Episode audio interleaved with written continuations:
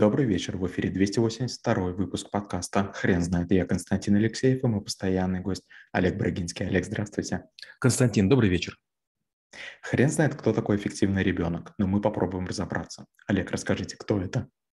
Эффективный ребенок – это тот, который особо хлопот не доставляет. Вот бывает такое, что вы находитесь на пляже или в супермаркете, или, может, в кинотеатре, и какой-то ребенок ведет себя неадекватно. Он или хнычет, или капризничает, или требует, или швыряется чем-то, или пачкает, или явно окружающих изводит. И смотришь на такого и думаешь, боже мой, дай бы тебе подзатыльник. Но родители это могут делать не всегда. Есть очень хорошее видео, это, кажется, какая-то социальная реклама, но я не помню и не знаю, какая это. В какой-то ситуации ребенок как-то там издевается в очереди, над мужчиной, который стоит за ним и его мамой. И в какой-то момент мужчина не выдерживает, берет из этой же тележки, в которой сидит ребенок, и там куча продуктов, молоко, и выливает ему, значит, на голову, и, кажется, пол супермаркета аплодирует. То есть ребенок довел всех кого угодно, но только один человек смог среагировать. Ну, конечно, в реальной жизни это маловероятно, потому что сегодня все уже умные, у всех уже есть юристы, но, тем не менее, бывает такое, что нечто невыносимое. А, вы сидите в самолете, скажем, в экономе, например, и на маленьком рейсе, и кто-нибудь вам стучит ногами, и вы пытаетесь ребенку сказать, он не реагирует. Вы маме говорите. Она говорит, да он же маленький, как бы вам же не больно, вы же можете потерпеть. И вы думаете, что вообще происходит? Есть такой хэштег «я ж мать». Да? И вот некоторые «я ж матери», они говорят, как бы, да ничего страшного. Есть опять же такой демотиватор, где Дейнерис из «Игры престолов», э, и там ее драконы все сжигают. Она говорит, ничего страшного, как бы детки, детки поиграются. Олег, а я правильно понимаю, что это навык больше для родителей? Безусловно, безусловно, потому что мы детей практически не учим. Есть много ограничений в школе трэблшутеров, и вот одно из них мы пробовали учить деток, но нужны другие методики. То есть те люди, которые считают, что всех можно учить одинаковым способом, глубоко ошибаются. Мы пытались учить деток скорочтению или там слепой печати или скоросчету. У них это очень хорошо получается, экстремально быстро, лучше, чем у взрослых, но есть много навыков, таких более-менее логических и абстрактных, которые мы не можем им дать. Есть такая Каширная Елизавета, она у нас училась, она сделала свою очень интересную школу, Kid Start, кажется, называется. Она несколько раз приводила группы своих деток, и мы очень старались, но получается на четверочку. Эм, и мы мучились, и детки мучились. Олег, расскажите, пожалуйста, а в каком возрасте тогда нужно начинать родителям думать об эффективности своего ребенка? Я думаю, что думать не нужно. Я думаю, нужно, нужно думать о себе. Представьте, если вы постоянно что-нибудь делаете, вы убираете, вы готовите, вы занимаетесь садом, вы, ну вот прям видно, что вы работаете на износ. Трудно это будет не заметить. Скорее всего, ребенок будет вам подражать. То есть вы являетесь для него зеркалом. И второй пример. Если вы пьете, курите, там, ругаетесь, бездельничаете, скандалите с соседями, ну, конечно, ребенку будет нравиться эм, на вас быть похожим. Я не помню, какой это был возраст, но помню, что в детском саде мы спорили, чей папа круче. Помните споры, там, кто сильнее, слон или кит, да, чей папа круче. И это, наверное, период высшего обожания. И неважно, чей папа круче, ребенок в это верит до какого-то момента. И представьте, вот, допустим, а, опять же, надеюсь, мой папа не обидится, но у меня был папа, который руками почти ничего не мог делать. И был дедушка, который руками мог все что угодно мастерить. Я приносил поломные игрушки дедушке, и он на моих руках их, их ремонтировал. Они работали лучше, чем, э, чем настоящие. И, конечно, это, это, это меня удивляло. Потом, к счастью, в какой-то момент отец как-то вот так воспылал а, там, страстью к, к ремонтам, начал делать ремонты. И вдруг наши квартиры начали меняться, в которых мы жили. Он же военный, мы часто меняли. И я смотрю, отец что-то умеет делать. И мне хочется, я нач, начинаю тоже пытаться. Чем больше вы умеете, чем больше вы демонстрируете свое умение в быту, тем, конечно, лучше. Опять же, теперь, надеюсь, мама меня не обидится. Я учился готовить у папы. Папа меня учил разделывать рыбу, там и соленую, и, и сырую. Папа меня учил делать несколько тортов. Папа меня учил делать и блины, и все что угодно. То есть папа мог в любую секунду стать в плите и сделать, допустим, 300 блинов. Там, извернуть мне там 20 начинок рынок. И вот такой момент ты думаешь, ух, а у меня какой крутой папа, а у другого папа не умеет. Получается, если вам повезло с родителями, или вы себя вырастили как родителя таким вот умеющим, делающим, это, конечно, обязательно на вашем ребенке аукнется. Олег, скажите, пожалуйста, а кроме своего примера, есть ли какие-то другие способы, как ребенку объяснить а, правила поведения? А, у меня есть пример. У меня был а, товарищ очень хороший, я очень по нему скучаю. Мы раньше были профоргами разных факультетов. Я был профоргом ФИФТа, это факультет информатики и техники вычислительной, а он был горного факультета. Так вот, он свою дочку отправил учиться в Швейцарию. И какой-то момент времени они пригласили меня, у нее по приезду значит, из Швейцарии с ноутбуком какая-то беда случилась. И он по старой памяти просил данные восстановить. Я давно этим не занимался, но Сергею не мог отказать.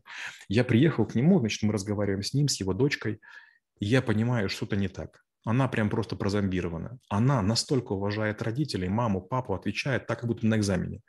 Я отвожу в сторону и говорю, Сергей, это что такое? Он говорит, ты не поверишь.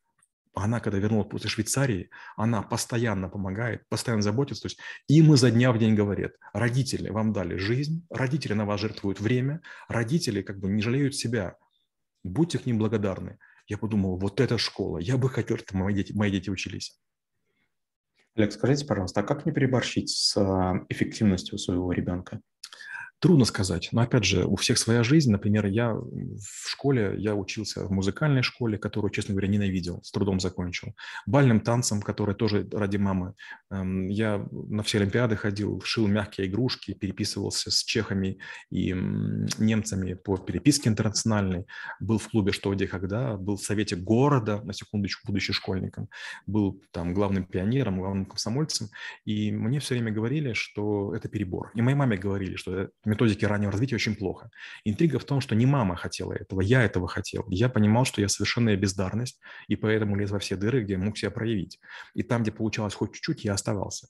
И сказать, что я сегодня жалею хоть о чем, нет, абсолютно. Мне помогает то, что я умею вставить палатку, мне помогает то, что я умею вязать узлы, мне помогает то, что я умею танцевать бальные танцы, мне помогает то, что я проводил профсоюзные, студенческие, э, комсомольские или пионерские собрания. Получается вот странный парадокс, но как только я стал работать, у меня закончилось время для образования. А пока я был в школе, оно было. И вот эти 10 лет, ну, они просто дают колоссальную разницу, если вы заняты или не заняты. Другое дело, конечно, повторюсь, наверное, музыкальную школу можно было бы избежать. Я хотел все-таки играть на гитаре или на скрипке, а меня отдали почему-то на баян. Но мне кажется, что если бы я играл на гитаре или скрипке, тоже я бы ее не очень любил. То есть были некоторые, знаете, которые прям сильно изводили. Но, с другой стороны, в какой-то момент мама, мне педагог сказал, ну не хочешь, не ходи. И я вдруг, получив разрешение не ходить, я испугался. Как же так? Родители платят деньги, а это стоило, по-моему, рублей 17, только не помню, в месяц или в квартал. Я подумал, столько отдано денег, я обязан получить значит, эту корочку. Но я доходил, и когда мне разрешили не ходить, мне стало проще ходить. Олег, скажите, пожалуйста, как вы относитесь к тенденции мягкого воспитания, которая сейчас очень популярна? Ведь, с одной стороны, можно и сломать и навредить, навредить э, ребенку, нанести ему какую-то травму, а просто фразой, которая вылетела из, из уст родителя. А с другой стороны, в Корее, кажется, а в Финляндии и в Швеции детям до 4 э, лет позволяют делать все, что угодно. Не слишком ли это мягко? Ну, смотрите, допустим, если мы говорим про Корею и Японию, до трех лет можно делать все, что угодно. Ровно в три года в Японии и в Корее начинается просто ад. Э, корейские отцы очень жестокие. Я когда об этом рассказывал своей супруге, она не поверила. Но однажды мы были в каком-то аэропорту, и вдруг такой жестокий хлопок. Мы подумали, что что-то упало. А там смотрим, а там от удара по попке ребенок аж подлетел. Я говорю, он точно кореец. Смотрим, да, он а, азиат. Не знаю, кореец, но говорю, он точно кореец. Э, Все прям сильно меняется. Считаю, до трех лет ребенок не понимает, а потом включаются все правила. Но трудно сказать. Мне кажется, что Корея совершила чудо экономическое, как и Япония. Трудно сказать. Опять же, меня отец ремнем порол, порол прям регулярно, его порол дед регулярно, и мы трагедии не считали. Да, больно, да, там порвешь, да, посопливешь. Ну, как бы, а других примеров-то не было. То есть это была такая очень практика распространенная. А, мягкое воспитание, трудно сказать. Э, вот был бы я экспертом да, по детям или по воспитанию, если, допустим, отработал бы в детском садике, я бы, наверное, какое-то мнение имел право говорить. Не знаю. Это зависит не от ребенка, не от родителя, это зависит, может быть, от среды, потому что если у вас, допустим, много комнат в квартире, вы можете ребенку позволить закрыться и там играть какие-то шумные игры. А если вы все живете в одной комнатке, и у вас, допустим, есть более младший ребенок, которому спать старше не дает, ну, вполне можно там и хлопнуть, я считаю. Олег, скажите, пожалуйста, какое количество внимания родителя нужно уделять а, эффективному ребенку? В том-то и парадокс, что ребенку не нужно очень много внимания. Ребенок тяготеет или заниматься игрушками, или, или с друзьями. Ребенку очень важно понимать, что в любую секунду, когда ему требуется поддержка, либо забота и внимание, его обнимут, погладят и приголубят. И это гораздо важнее, чем какие-то другие вещи. Опять же, у, у, у детей есть разные периоды. В первый период ему наши взяли на ручки. Второй период, чтобы там поцеловали, обняли там и каким-то образом погладили. Период третий – это как на словах поддержали. Как бы мы с тобой, мы за тебя, как бы не бойся, действуй. Четвертый период – это когда ребенок совершает ошибки, и он очень боится родителей, и он радуется, что как бы, ну да, получил двойку, ну там влетело, но не сильно. Да, там разбил что-то или там поцарапал, ну да, но как бы не до истерики. То есть эм, дети, они в какой-то момент должны увидеть глаза родителя, увидеть одобрение и успокоиться. На самом деле дети тяготеют тому, чтобы своими какими-то делами заниматься. Мы для них очень скучные. Для детей время движется слишком медленно, поэтому они шустрые, они бегают, у них батарейка, они, они очень быстро устают, они едят, спят, играются, у них такая очень насыщенная жизнь, но день для них долгий. У нас время летит быстро, у них время летит медленно. Олег, расскажите, пожалуйста, когда вы приняли решение включить этот навык в список навыков и как вы собирали материал для него? Ну, смотрите, к сожалению, многие навыки, которые есть в школе трэблшутеров, они появляются по двум причинам, которые я не люблю. Первое – это коммерциализация. В какой-то момент прям много людей заказывают навык. Я не хочу его читать, но люди говорят, вы же много книг прочли, вот дайте выжимку. Да, и я что-то рассказываю. Причем я признаюсь, ну я же это не эксперт. Мне говорят, нет, нормально, как бы вашего здравого смысла и там тысяч ваших книг достаточно. И я как бы мучаюсь, страдаю, там очень долго рождаю презентацию, недоволен, но раз через, там, раз через десятый, ну, становится более-менее терпимо.